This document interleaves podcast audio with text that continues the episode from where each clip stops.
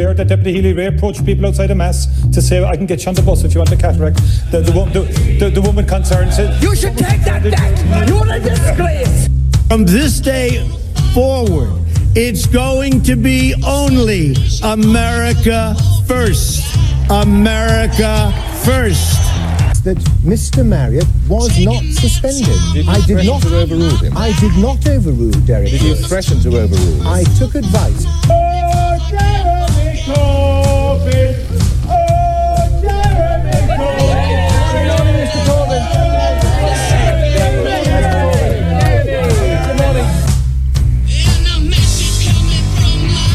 Hello and welcome to the State of Affairs with me, Ciaran Deneen. I am your host today, and today actually marks our fifth episode, which is pretty hard to imagine already.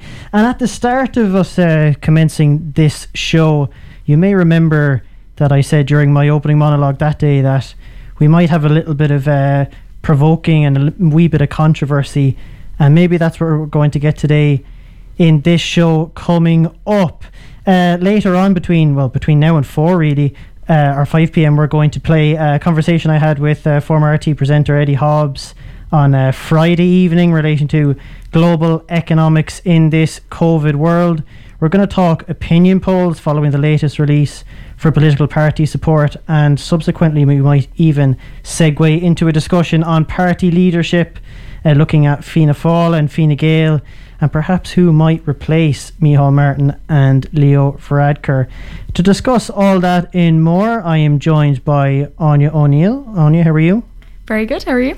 Not too bad. Now, I believe that you're interviewing my, um, Michael McGrath this evening, are you? I am. Yeah. Lovely. So looking forward to that one. Where can people see that? So that'll be on the UCC Fianna Fáil uh, Facebook page as a video, and it'll be linked on all our social media and mine as well. Wonderful. Looking forward to that because as a Carrigaline man myself, I have a vested interest, I suppose, with Michael being our Carrigaline local based TD. And Adam, you spent uh, the weekend getting blocked by more Irish journalists on Twitter, I believe. So is that what you were up to this weekend? Yeah, I'd like to think for righteous reasons, but um, others might debate that. Well, we might, we might, we might come to that later. We'll see. Um, so the first thing I want to say is, did you watch the toy show, lads? It was fantastic, wasn't it? Yeah, I've um, three younger siblings, so every year we watch it. I don't normally like it. I liked it this year. Um, obviously, it was a breath of fresh air, and also I thought that there was less emphasis on the like the gadgets, the new toys, whatever. It can become a bit of a, a hallmark type advertising a couple hours, but um, no, I enjoyed it this year. All right. Yeah, it's interesting because uh, there was a little bit of a backlash on Twitter about the, the the small scale of toys that were actually on show. But it's been a very difficult year for people, you know. So Santa might not be might not be going to every household in the country, and people should recognise that. Um, Áine, did you watch it? I did. I didn't expect to, but Twitter dragged me in in the end, and I'm really glad I did. I think again, it's been a very tough year for people. I think it was great that there wasn't as much of an emphasis on the very expensive toys. There was a lot more. Let's say even there was a child with his trains, his wooden trains, that kind of thing. You know, it was really heartwarming just seeing such diversity in the children and seeing such, uh, I suppose. Um, a move away from a lot of the very expensive toys you'd usually be seeing. So I thought it was great, yeah. And I haven't actually watched it for a couple of years, um, showing my age, but I was more of a Pat Kenny man myself. And I was disgusted when, when he left, and I didn't particularly enjoy Ryan's first couple. But uh, no, it was it was absolutely superb on Friday night. Adam Adam from uh, from Cork actually stole the show, not this Adam, but uh, NASA have actually reached out to him, and um, I think they've invited him over or something like that, which is pretty uh, incredible. And I think it showed again in, in, in the tough times. Uh, you know, it's just small things like that that can uh, that can brighten our days. But I, I did feel kind of lousy when the his um uh, his uh, the person who was looking after him in in hospital came onto the show and he had to like stand four or five meters away from him and couldn't hug him and any of this stuff. And I can understand that RTÉ don't want to be setting that kind of uh, example, but I just thought, like, would you ever go over and hug the kid, like, you know? Oh, what what did you think? Did that come into your minds at all? Oh, 100%. I was thinking that, like, I was just envisaging the, the lockdown hawks at home, ready with the the, fing- the finger on the, the trigger, um, ready the to tweet tweet. Yeah, on Oh. the tweet button. But um, Come here, I, I always find it so funny trying to explain to international friends that once a year around Christmas time, a majority of the country sits down to watch children review toys. But I suppose there is a broader point at play, which is that Ireland places a big emphasis on its younger generations. They're kind of I don't know, they, they, they show a kindness in times of difficulty and this type of stuff. So, of course, it was heartwarming to see. Um, and I did think he stole the show as well. Mm, and hopefully he'll be able to f- hug his relatives over over Christmas time, which I suppose brings us into the fact that we're going back to level three tomorrow. Absolutely exciting! I'm ecstatic. I can't wait. Uh, there seems to be a little bit of a, a move away from from NPHET, which is um, an interesting strategy. We'll see if they stick with it in January. Uh, but back again um, to level three. What what are you looking forward to tomorrow, Áine? Are you doing anything? I think I'm going to see how things uh, go for a while, and I might let things settle down and let the rush settle down a bit before I go out one. shopping or anything like that. I think, look, just because we can do things, that doesn't mean we necessarily should. I'm really looking forward to visiting a lot of restaurants and cafes and things like that that I haven't been able to for a while. But at the same time, I think we have to be sensible and maybe just cool off for a while until we see how things go. Well, you were getting me fierce depressed there, but then you kind of saved it towards the end. And Charlie was in that seat last week, giving me an awful downer, as I uh, as I refer to. Uh, uh, Adam, are you looking forward to doing anything in particular? Yeah, well, I said last week that um, I'd be the first in the queue for a vaccine. I probably would imagine I'll be the first in the queue for a haircut to whatever sort of pub opens up. Um, whatever I managed to get my hands on, we've we've lost time to make up for, so maybe not as sensible as Áine. I, I thought you were saying there that you were getting your hair cut in the pub or something like that. And I was like, geez, he's going to multitask there with a, with, a, with a pint of stout in one hand and uh, the scissors in the other.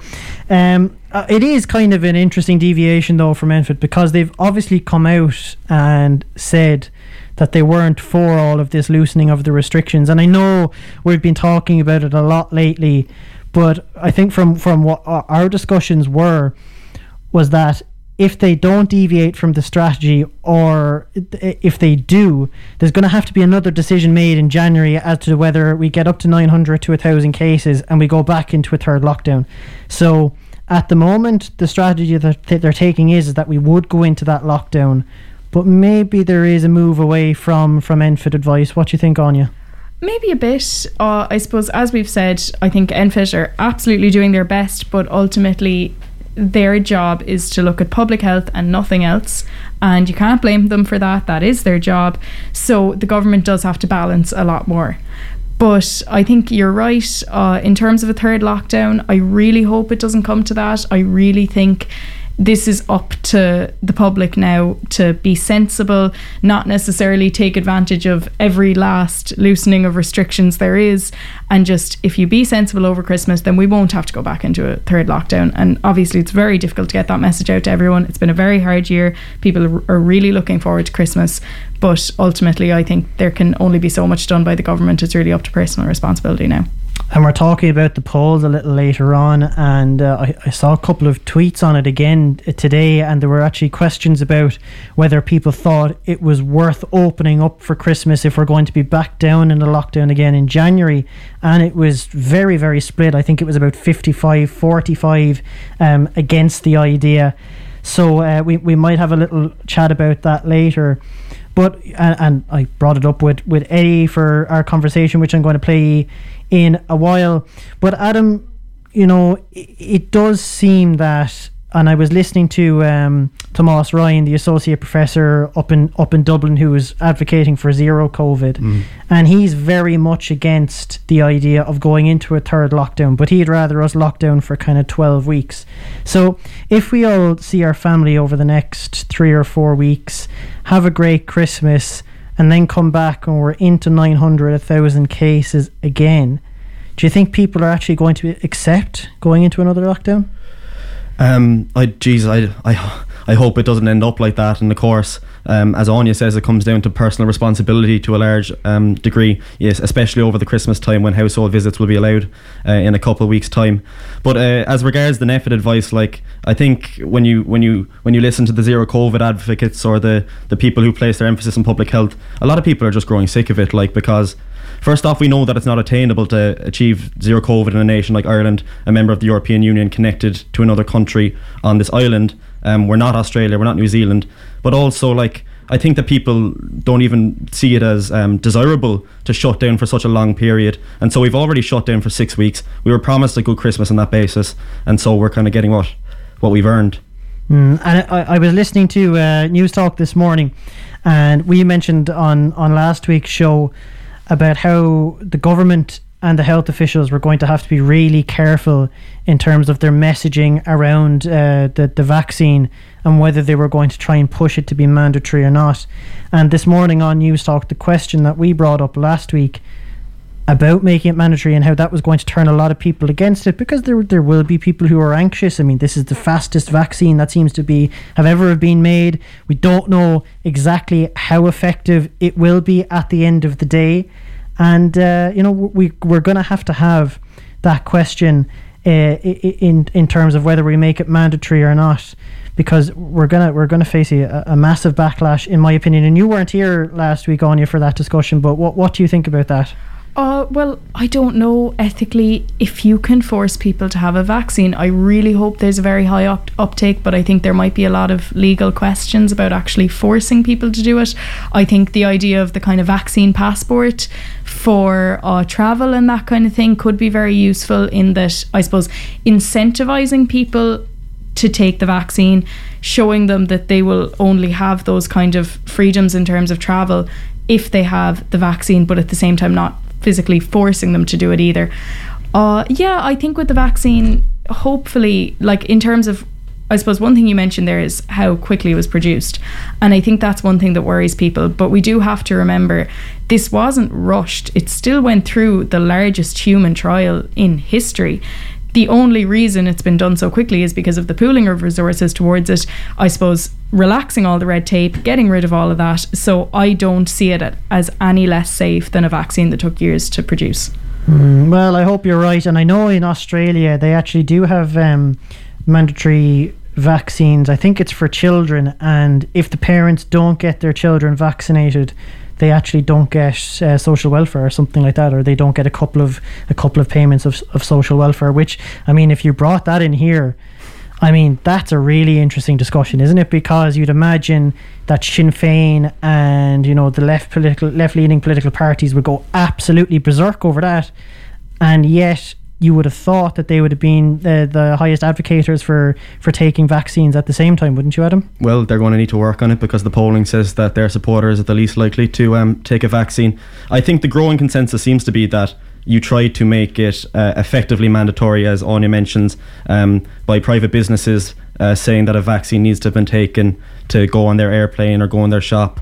Um, by saying that unless the vaccine is taken, you you will have to homeschool your uh, homeschool your children um, just through ways like that, you're not um, you're you're you're not forcing people to do it, but you're giving them little little other option. Mm, and I think uh, Qantas got, as we mentioned last week, they got a big, uh, a big backlash against their statement, and I wouldn't be surprised if they, uh, if they reverse and, uh, and, make a bit of a U-turn.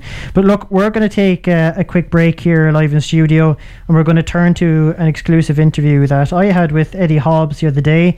Uh, the full-length version is now available on Spotify, but we're just going to play you a clipped version of what he had to say. I hope you enjoy it.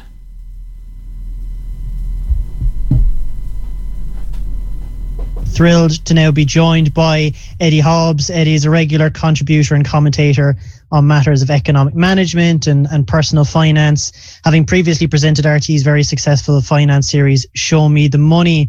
In recent months, he's uh, been critical, uh, critical voice in analysing Ireland's fiscal response to COVID 19, and his most recent observations uh, on the current climate are available to view on eddiehobbs.com. Eddie, thanks a million for joining me today. Very welcome. Um, Eddie, there's so many places where we could start this conversation, and it would be very easy to kind of get bogged down in what's happened over the last seven or eight months. But I'd like to ask you this. So, the ECB, going back seven or eight months ago, realized that the proverbial was going to hit the fan, and they saw that coming eventually uh, you know, and, and they realized that they needed to provide adequate support to European nation states. And there was this sort of Mario Draghi moment of we'll do whatever it takes to save the currency and the euro. So c- could you just briefly explain to me and to the listeners what have they actually done to ensure this? Well, I think the best way of, of coming at that, Ciaran, if I may, is to is just to go back a little bit further and go broader, go global, because the ECB is, is operating in concert with the other global central banks. That's quite clear. The, the lead central bank, really, I mean, the global central bank is the Fed. The next most important one is the ECB, you know, Bank of Japan, Bank of England, etc. And uh, when the global financial crisis hit, uh, uh, which seems like a long time ago for people, you know, who are students in college at the moment, but actually was really only a very short time ago. The response at the time was to interfere, to basically blow a whistle and, and stop the free forces of capitalism. And, and, and where you had massive central bank intervention through money printing, uh, also known as quantitative easing, uh, which is really just bailing out uh, countries like Greece and Italy, uh, and and buying securities, their bonds, at prices nobody else would pay in the market. Uh, and so you had the first basically uh, dole for um, for countries um, to, to stop uh, basically a collapse of the global financial system at the time. And Europe had to reinvent itself. Uh, it was a real existential moment, and it did it through that crisis period.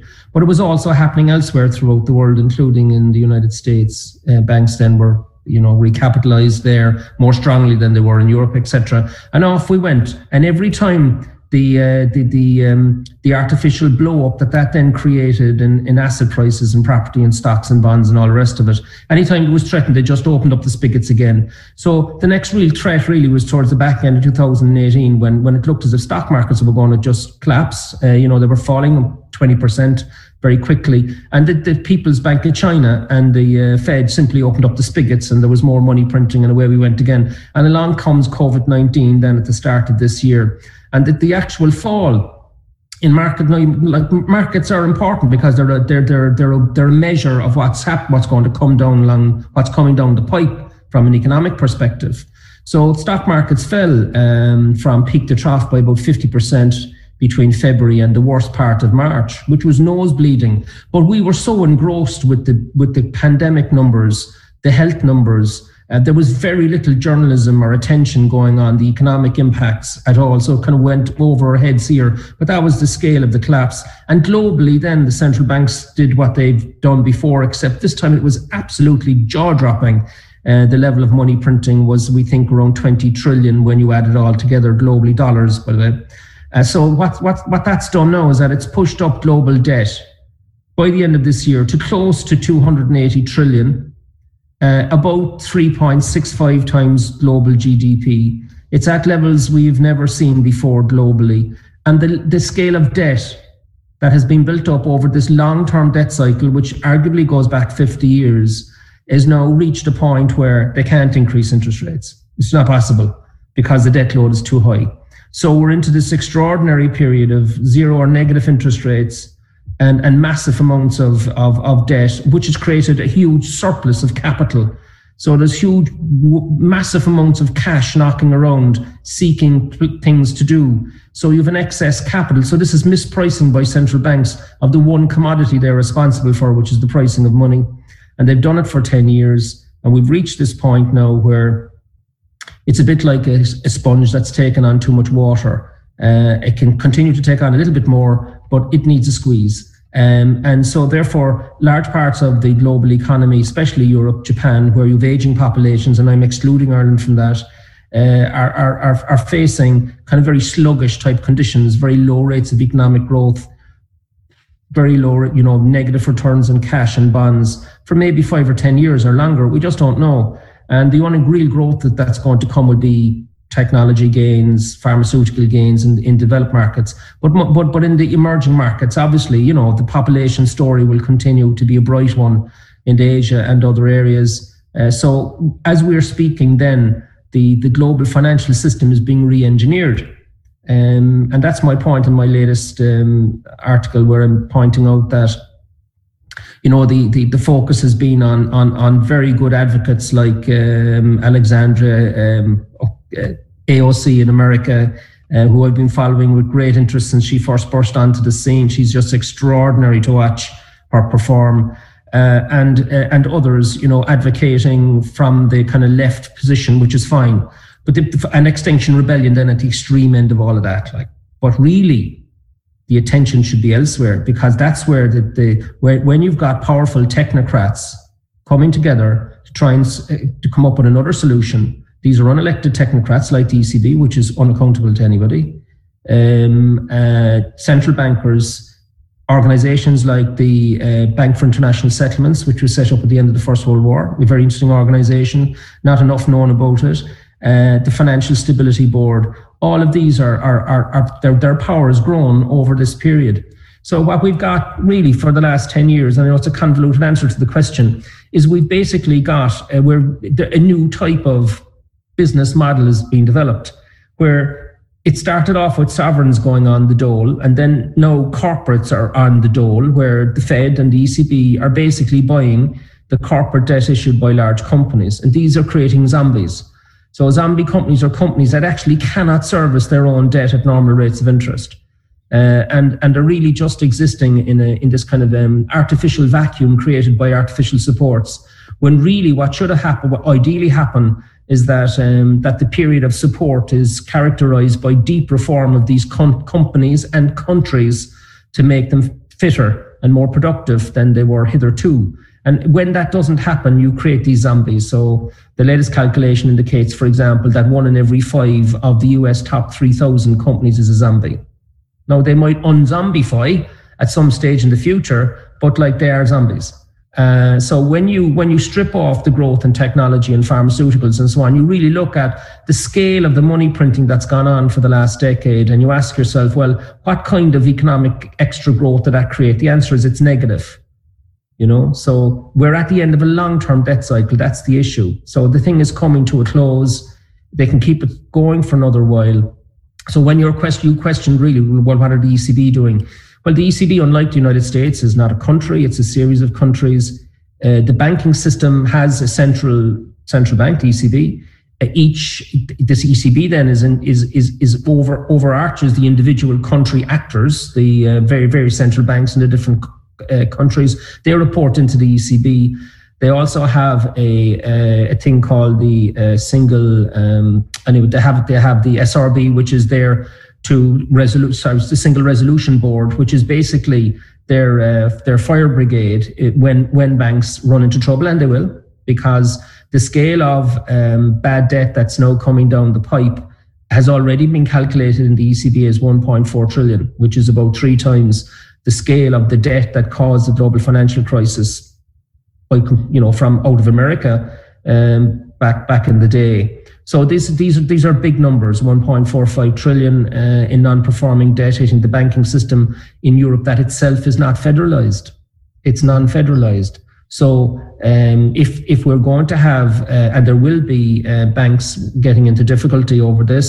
Um, and they'll be taken over by other banks. That's the softest thing to do, but you could you could, you could end up with harder solutions than that.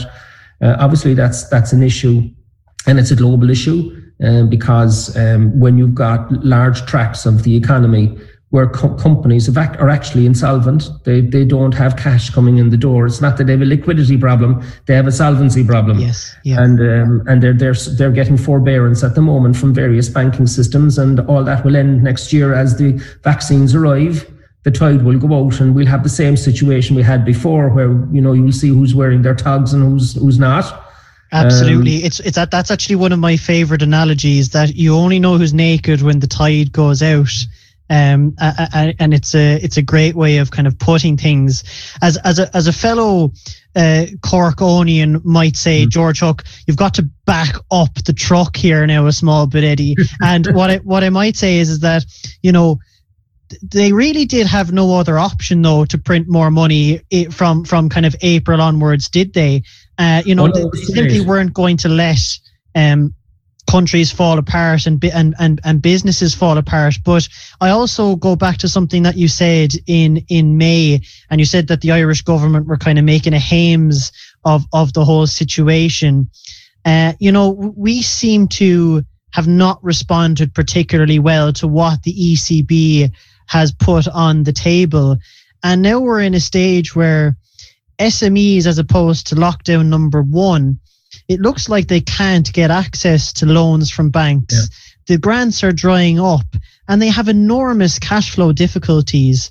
Yeah. And, and we are going to see, I think, unless there's a drastic uh, change in strategy, a huge number of these SMEs closing for good. Well, yeah, you brought it back into, and you're right, bring it right down into into local local nuts and bolts. Um, firstly, just on the on the broader picture, like the you, are right. I mean, globally, that had to be the response because the choice was made way back in the global financial crisis, arguably even before that, back in 1998 when the Long Term Capital Management Fund went burst.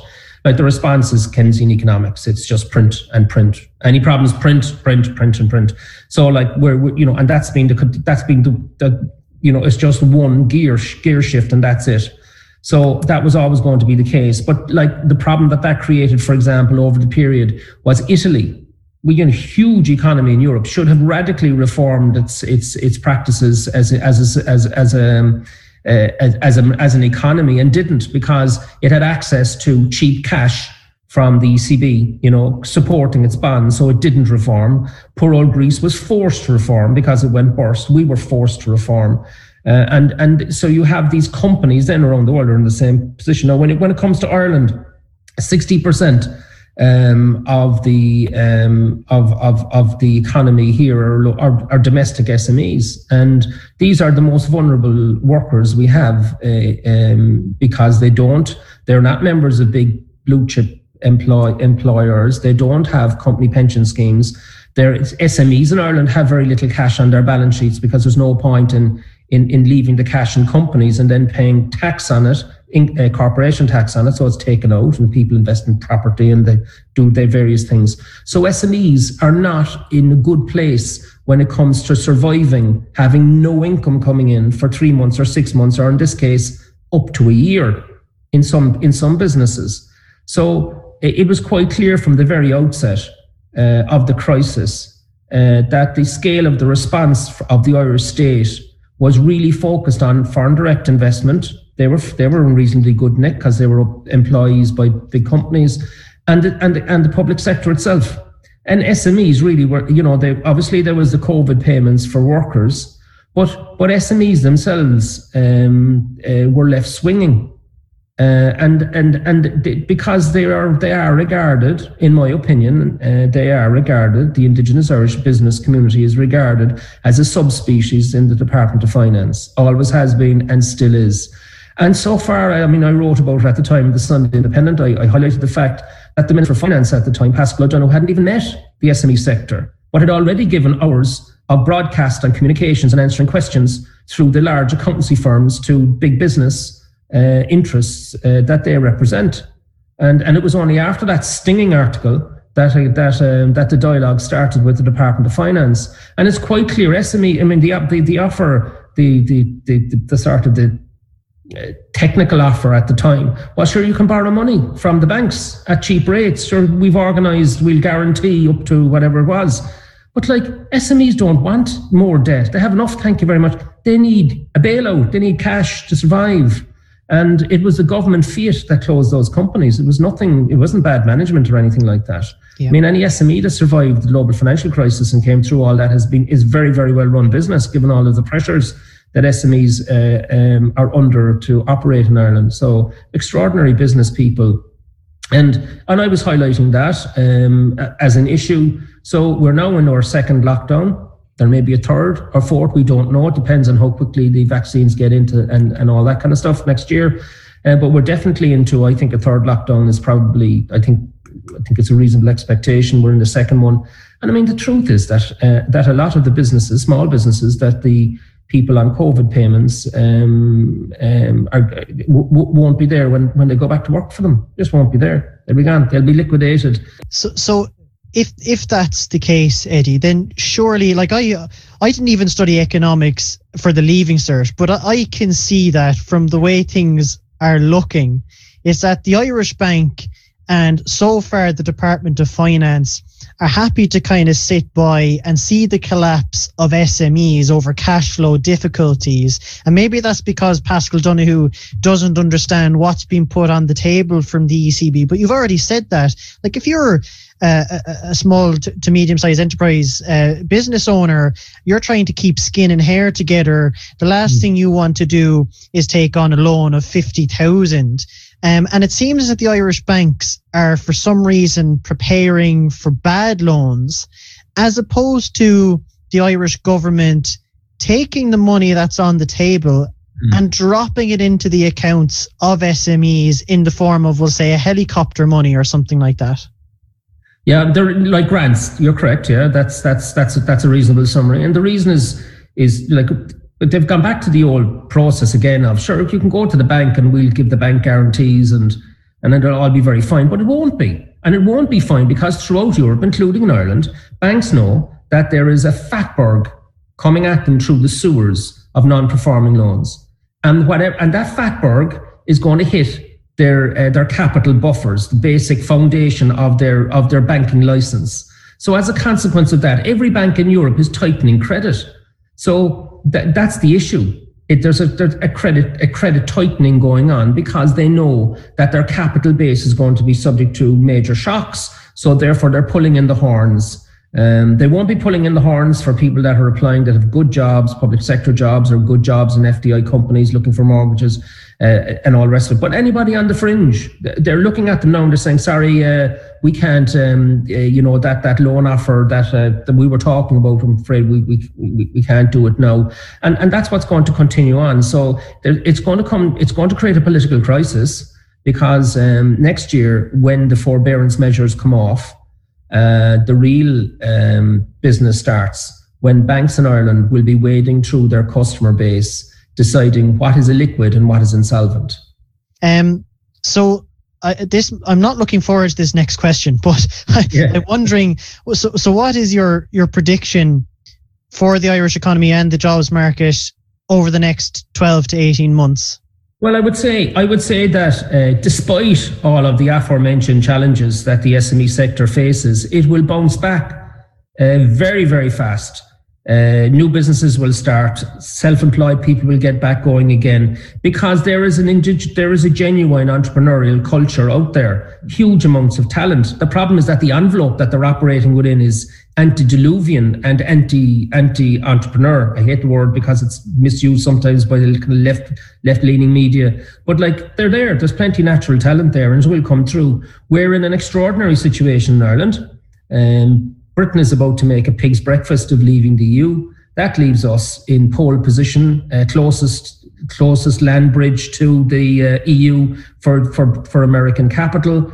English speaking, young population, educated, all of those things are true. So Ireland really behaves more like a tiger, an Asian tiger economy than it does as a kind of an aging European, kind of slightly sclerotic uh, uh, European economy. We'll benefit from that. We have a young population, it's growing. We've obviously created bottlenecks in housing and health and education. All of that has to be dealt with with a reform of the public sector, God help us at some stage in the future um, if we ever get around to it.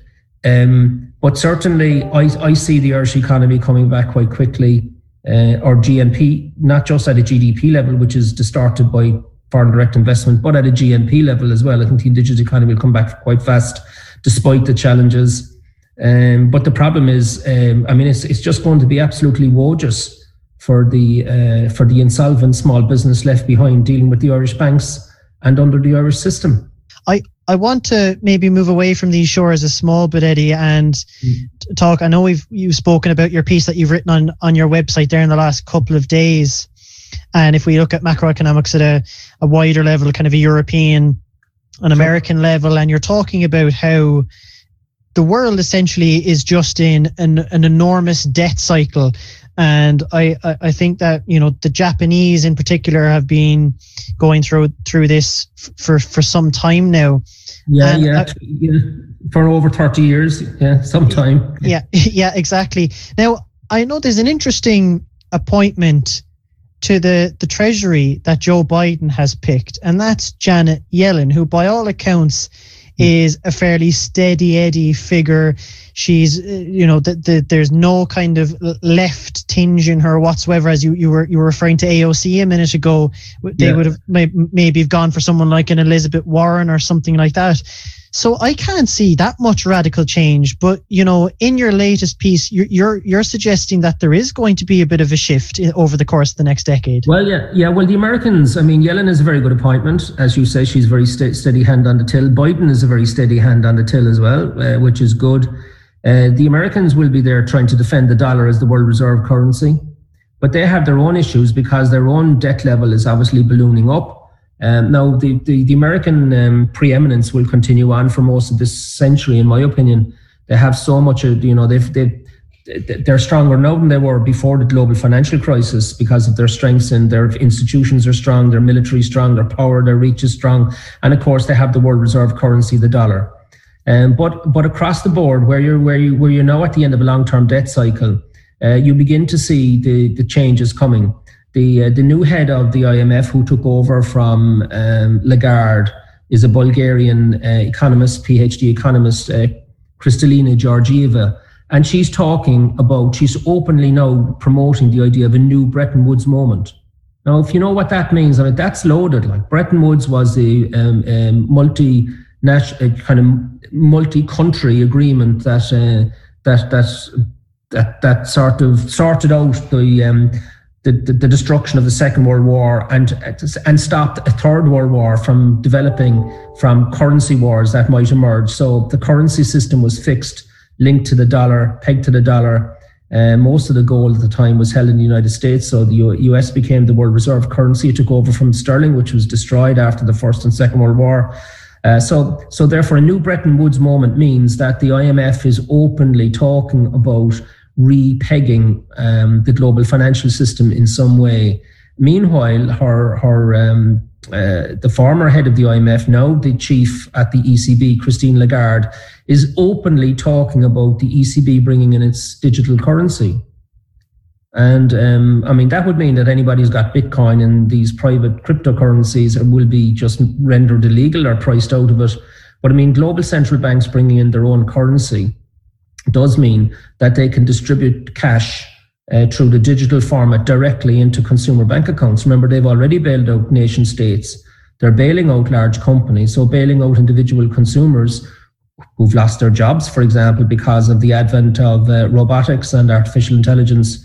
Uh, could be done centrally using digital currencies, and I think that's the play. I think that's what's going on.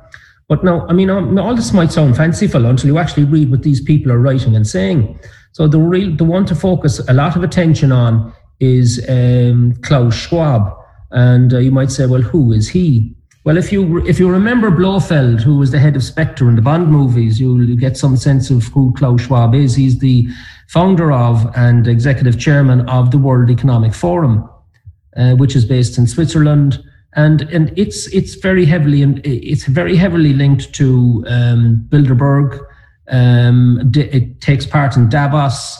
Uh, it was involved with the uh, John Hopkins Center for Health uh, Health Security uh, and with the Bill and Melinda Gates Foundation in running um, um, a simulated global pandemic meeting in October the 18th, 2019. So it's it's it's a big player, and he's openly talking about um, about the about about the next move. You know that. Um, that, that the smartphone is has become an extension of ourselves. We're, we're wearable technology, uh, and and he begins to see uh, a future of um, technology and humankind uh, linked together. Um, and and obviously, uh, from what I can see, the um, the play is that uh, that a new currency regime is coming in. It will be digital. It'll be central bank control with a lot of central bank power, and then the the debate will start.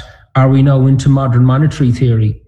Um, the British decision. I mean, if you want, if you're at, you know, if we want to have a serious question about Brexit, I mean, the the, the, British decision to leave the EU um, walk away from its main trading bloc without trading, you know, and, and then relying on Trump of all people to kind of bail them out with a US agreement is nuts. But they're going to get cheap beef from Argentina, aren't they? It'll solve all their problems. I think I think we could actually turn this into some sort of Joe Rogan four and a half hour style podcast, you know, if if we could. And it's been an absolute pleasure to have you on, Eddie. And and listen, we might um we might get you back in a, in a, in a few weeks' time again when the the European Commission uh, meets and sits down to discuss the way forward and possibly you know MMT modern monetary theory cropping up in in the next couple of weeks. But uh, until then, thanks so much for joining me today, and welcome. we'll see you soon. Thank you very much. Well, absolutely thrilled. Well, that was Eddie Hobbs. Joined oh, by that's playing again. Eddie Hobbs. Eddie is a regular. Sorry about that, guys. Uh, it, that was a fantastic little chat I had with Eddie Hobbs on Friday evening. There was plenty of discussion in there, and hopefully, we're going to have Eddie on again soon. Uh, the full interview, as I said a while ago, is up on Spotify at the moment, um, and there's a little bit extra in there uh, on Eddie's beliefs uh, on just the Irish uh, public sector and uh, a, a, little bit on poor journalism at the moment these days. So, an interesting uh, discussion, and you can find that on our Spotify. Adam, I know you listened to uh, the full thing, not just the clip version that we played there. What what did you make of some of the things that Eddie had to say? I thought that it was very interesting, and I would definitely advise people to listen to the full thing. Um, I agreed with him in in in much parts. I think that it, he was presenting the sober reality in the sense that you know a lot of businesses are not in good situations right now. They're um, they've been offered grants, or sorry, uh, they've been offered loans which they don't need. They haven't been given the supports which they actually require. But at the same time, you know, if I had to give one takeaway of it, I, I distinctly remember Eddie going on for a period about. Um, how hope remains, and that since Ireland, particularly um, post Brexit, is a well educated, um, relatively young, English speaking member of the European Union, we still have plenty of opportunities presenting us. I saw this week, for example, that the European Weather Centre um, is likely to be moving from, from Reading uh, to Dublin um, at some time over the next few months. So, look, there we, we we've talked so much over the last few weeks and people generally about economic desolation but I think that Eddie um, had his finger on the pulse by talking about the strength of character and strength of um, uh, the Irish SME um, sector yeah, no, it's really interesting in terms of like the, the entrepreneur side of it and the education side. I was listening to um, uh, Julia Hartley Brewer, who's a big pro Brexiteer. Um, I was listening to her on the Anthony Scaramucci podcast the other day, and uh, she was, I don't know if this was true because she's a mad Brexiteer, but uh, she was saying that five of the top universities in the EU are actually all based in Britain. So they're going to be coming out of it. So I'd imagine that UCC and a couple of other universities are going to be bumped up the list. And uh, and hopefully we see the funding come in here, and as you say that we we kind of uh, have a have a good spell of growth over the next couple of years in the European uh, market. I want to turn our attention to the latest data collection from from polls on uh, guessing the outcome of the of the next general election. There's some unbelievably interesting things in there, not just to do with uh, party polling itself, but we'll start there. And it seems that Sinn Féin, if you go by the, the data that that's recorded here, that they've recorded their highest ever percentage of, of first preference votes. I think it was about 30%. Now, between the three of us in this studio, I think if you kind of chopped up all of our bodies and you took like an arm from me and a leg from Áine and the liver from well we won't talk about your liver Adam but uh, some, some, something something else from you uh, that we probably wouldn't make a shinner as, as as much as we tried out of all the bits of our bodies put together. But as a result I suppose that clearly means that we are part of the elite. We have no understanding of a large percentage of voters that they want change and that they want Sinn Féin an alternative government. Um, is that true, Áine? I think you're right. I, to be honest, this poll shocked me a bit. Not over Sinn Féin's uh, high percentage of first preference votes. It was also about the bad performance of a lot of the smaller parties. And I think we've seen a lot of the smaller left parties like Labour and the Social Democrats performing extremely well in the Dáil, bringing up great legislation, bringing up great talking points. And I think if people want to vote for the left, I think it's kind of hard to understand. Well, really, I think it's populism. Owen Ó has said it's populism, is the reason they're turning towards Sinn Féin. Because I, I do think there's a lot of viable opportunities. If people want change, I think there were a lot of other options. But as Eoin Ó Broin said last week, they are proudly a populist party, and that's that really. Yeah. Interesting. So she's actually admitted to being a member of the elite, which is amazing. Probably inad- in- inadvertently, I'd imagine. But uh, I mean, Christ, Adam, you must be part of the elite, aren't you? No, I'm I'm shaking my head furiously here. Um, look, my take on the polling was I felt that Fianna Fáil is consistently underrepresented. They've got a well-oiled party political machine from the last hundred years. I think in an election tomorrow, they're not going to get less than maybe 15 upwards towards 20 percent. Um, I think Fine Gael would have been expecting a slight dip in the polls because of Varadkar's controversies of recent, but it won't worry them too much. I think they'll be hoping to make that ground up. And look the, the, the rise of Sinn Féin is something that we've been documenting for a number of months, particularly amongst young people. Um, it's something that worries me. It's something particularly that worries me because I think Áine makes a good point about how if you are of um, a progressive ideological persuasion and you care about uh, issues such as climate change, per, perhaps, or economic inequality, um, investment in public services, you have a number of parties who are very principled on those issues and have been for quite some time. Um, those of a social democratic or green persuasion, but Sinn Féin don't offer you that because they're against um, they're against a carbon tax which has been proven to uh, counteract climate change. They're against the local property tax. They were against water taxes. They don't seem very interested in public investment, or else if they are interested, they want to get it. I'm not sure where they're going to get it from. Mm, well, I mean, I'm looking at it here now, and I can see Fianna Fáil on 12%. I mean, that's fairly abysmal. Sorry, Áine. And, uh, you know, Fine Gael up there on 33, Sinn Féin on 30%. But some something uh, that I also found uh, pretty interesting uh, was the idea of the vaccine, and I know we keep going on about the vaccine, but Sinn Féin down there on on the a percentage uptake. 55% when you consider that the Green Party is 91, Labour Party 89, Fianna Fáil 83, Fine Gael 81. 55% for Sinn Féin. I mean, what does that tell us? Didn't surprise me and is in accordance with recent polling which showed Aontú and Sinn Féin as being the primary parties that would be likely to support Donald Trump um, in the US election. I saw uh, the debate emerging surrounding that and half of um, commentators felt as though we should be asking ourselves some big philosophical questions about why we're finding it so difficult for Sinn Féin supporters to kind of buy into a lot of these institutions, establishments. Um, the other side said that that's complete um, and utter, utterly wrong. Um, and I would take this side, uh, which is that it's obvious that Sinn Féin has Sinn Féin politicians have purpose, purposefully um, created such a situation where their their supporters um, doubt politicians, doubt the media, doubt those that in a couple of months are going to be um, pushing for us to take a vaccine. And it'll be interesting to see what stance Sinn Féin take on this you know, because if if we are to say that they have kind of 20, upwards of 28% uh, share of the vote at the moment, they're going to have to tell a lot of their own supporters to, to take a, you know, if it is a mandatory, they're going to have to take a, a serious stance on that. I think um, they will. I think they will. Well, and uh, it'd be interesting to see where it goes.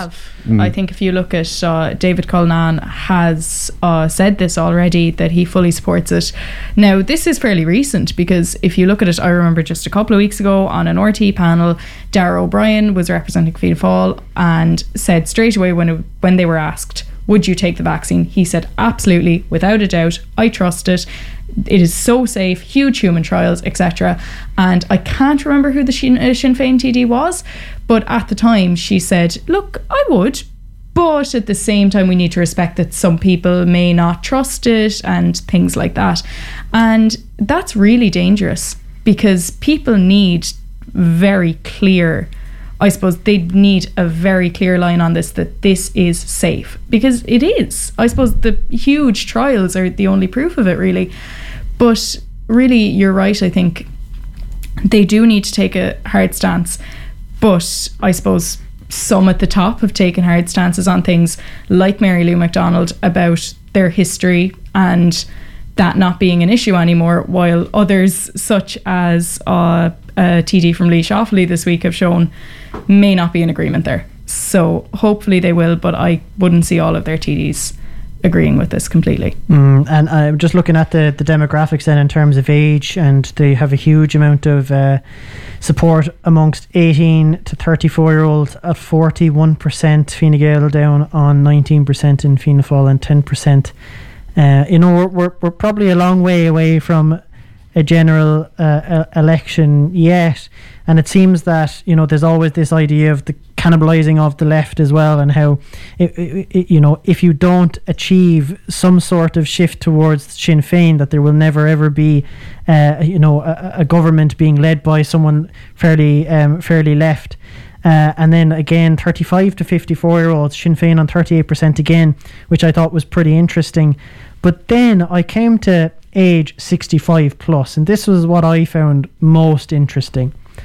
A huge surge for Fine Gael, up to 47%, and a collapse of the vote for Fianna Fáil down to 15%. So there was literally a correlation between the two swings. Uh, Fine Gael up 16.8% and Fianna Fáil down 14.7%. And then I was kind of thinking why that would be the case. Because, I mean, obviously both parties are in government. And I wonder if it's, I don't know if it's the stance on lockdowns, because 65 year olds maybe want to be able to see their grandchildren or maybe want to actually be able to get back to living their lives. And we know that Fianna Fáil are a little bit more conservative in that as, as, as opposed to, to Fine Gael. I mean, what, what do you think about that? Am I, am I losing my mind here or what? Well, I suppose my opinion, I think this surge that Fine Gael have had since very early on in the lockdown, seven, eight months ago, that has come from, I suppose, them being in power at a time when the nation was completely united on this, where it was a complete unanimous op- opinion that lockdown had to had to come, complete lockdown. Anyone who needed it had the full pandemic unemployment payment and things like that. But that was never, I suppose, the exit to lockdown was always going to be harder than getting into it. So you could say that from a popularity perspective, Fianna Fáil came into government at the worst possible time. I suppose, you know, some people argue that NPHET were too strong, but then if the government go against NPHET, then they're criticised for that too and there's a lot more opinions on how to get out of it. So really, I think Fine Gael are experiencing that kind of surge that they had from being in charge at a time where the country was really united. And I don't think it's anyone's fault that they're not now. I think that was always inevitable coming out of lockdown. But at the same time, I think it was very good timing on their part more than anything else. Would you agree, Adam? I would agree. Um, as regards the younger voters and Sinn Féin being so dominant amongst them, and both Fianna Fáil and Fine Gael dropping amongst that constituency and performing poorly and generally amongst them, I think that in that instance it is very understandable, and the onus is on the kind of two established parties, Fianna Fáil and Fine Gael. Um, a lack of opportunities, a lack of, you know, um, uh, opportunities for jobs, um, you know, educational opportunities, the cost of accommodation, difficulties in the housing sector. It's very understandable that young people are frustrated, and so the onus is on Fianna Fáil and Fine Gael to try and create a situation that makes young people recognise that they have a stake in society, they have a future in Ireland, and that um, work is being done to tangibly improve their lives in terms of housing, health, education, and matters that actually matter them to them. And we didn't mention the judicial system in that, and I don't I don't want to get too bogged down with uh, with everything that's going on with um, Judge Seamus Woulfe. But one of the other interesting questions that were posed to the uh, electorate in in this poll was the percentage who would agree that uh, Justice Woulfe should actually resign, and 18 to 34 year olds actually only polled 60 percent, as opposed to 55 plus, which was 71 percent um, which I think is, is is really really interesting as well. Now maybe that's because people in the 18 to 34 year old bracket just aren't aware of the situation, or they're not particularly invested in it, or maybe people who are slightly older are more invested in the judicial system and fairness and equity and all that. Um, so we'll we'll leave that one there for now. But I do want to move on to political leadership. So we know that Micheál Martin isn't going to hang around all the time. We know that Leo is probably going to head off into the sunset in three or four years as well. So what I might do is to save you some embarrassment here. I'm going to actually ask Adam who you think that actually co- is in the running to become the next Fianna Fáil leader? Next Fianna Fáil leader. Well, I'm following politics enough to remember that there's people been discussing this probably since six months after Micheál Martin became um, leader. And I think, in, in fairness to him, it's worth recognising that I think in general he's done a really good job to revitalise a party that was on the brink. Um, I think that ultimately, as so many things do, it comes down to Cork versus Dublin, and that you're likely to have either Michael McGrath or Jim O'Callaghan um, as the next Fianna Fáil leader. Before the Golfgate saga, you might have put Dara Calleary in there um, as the party. You know, what is it? The chief. I can't even remember. He was one. The, he was high up in the parliamentary party anyway. So. Um, but yeah, and then there's other names out there, James Lawless and Thomas Byrne and these. But I think that the big two, Michael McGrath and Jim O'Callaghan.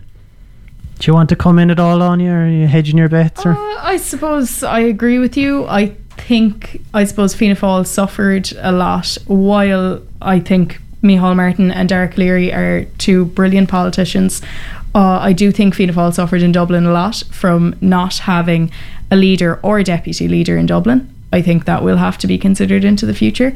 But ultimately, uh, I do think they were two very good figures. I think Micheál is still doing a great job. I think Dara Calleary did a very good job while he was there.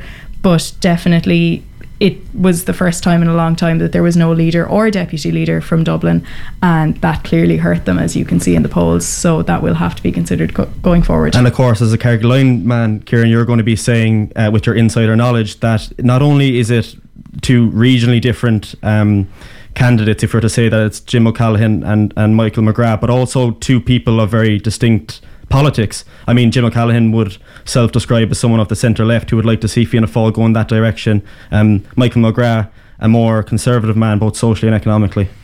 Yeah, I mean, it, it will be interesting. I mean, the, the fact is, is that it's going to have to be someone pretty outside of Dublin because they're just polling so badly in there. Um, like I, I can't see them I can't see them going with anyone other than kind of a steady, rural based, popular candidate. Um, but look, we, we'll wait and see. I think maybe if we were having this discussion in three or four years' time, we might be looking at a man down in West Cork. Uh, in, in in Chris O'Sullivan, um, mm. you know, I, I, think he's kind of this younger breed and generation of, of Fianna Fáil politicians, um, who who is probably more popular with the, the, the youth of the party, um, and if we have a look, so instead at, at, Fine Gael and Leo, I mean, he's probably in a way the complete opposite to, to Micheál in that he has a huge amount of support in the kind of leafy suburbs. Um, you know, people like the fact that we have a kind of half Indian gay Taoiseach. Um, you know, it, it's kind of a, a, a, a sign of, of modern Ireland in a way, and, and he gets a lot of support I would imagine from from people who are progressively minded. So I would imagine Fine Gael would have to try and find another candidate who fits that profile. Um, I'm I'm not sure about that assessment. I think that it seems fairly obvious that I don't think they'll be thinking about um, outsiders are taking risks uh, by choosing Simon Coveney as their next leader, um, particularly because of his role in the Brexit negotiations, but also in the sense that Simon Coveney did very well in the leadership contest. He was more popular than Leo um, amongst the voting electorate in Fine Gael. And uh, I think that he appeals to a broad spectre of society, rural um, and urban, young and old, um, male and female. I think Simon Ken- uh, Simon Coveney is well well liked, but also well respected. Yeah, I would agree. Uh, but I think there's a lot of figures coming up in Fine Gael now that maybe wouldn't have been considered before. Simon Harris has really boosted his profile since the start of the COVID crisis. I suppose the ministry he has at the moment is kind of one that is giving out a lot of good news, more so than bad news. And in fairness, he did do a great job at the start, I think uh, of the pandemic. But I suppose you have other figures. I know there's somewhat of controversy at the moment, but I think Helen McEntee overall is really for somebody who hasn't been in government that long. Uh, I suppose only became a minister in 2018 or 2017, I believe. Uh, I think she's been doing a great job. I think the way she has responded, I suppose, to the image based sexual abuse things that were going on in the past couple of weeks, the way she responded on that so quickly, I think that'll really work really well with a lot of the younger voter base. And yeah, so I would say Simon Harris, Helen McEntee, and maybe a few others you couldn't rule out either. Mm, and I think Simon Coveney has done a, a marvelous job with uh, with Brexit negotiations, and he's constantly the highest rate polling rating minister of the last four or five years. I think people have come like whatever your political allegiance is, um, they they've realised that there is one person for that job in terms of Brexit. And it is it is Simon Coveney, and it'll be interesting to see what happens, you know, post Brexit. Um, you know, is there going to be a constant ministerial role there for negotiating and, and, and trade with Britain alone? Mm. Um, and who is going to fill that job? is that a big enough role for for Simon to to take on? I mean, we have to remember that he's an incredible, incredibly uh, intelligent man. There's nothing to say that he leaves, um, you know, the constraints of, of public office and goes off into the private sector, and um, and and earns a killing. You know, I, I can see him head, heading up a, a, a lot of um, a lot of big businesses. Um, like his brother. l- exactly, l- like like his brother. Um, any any final words, guys?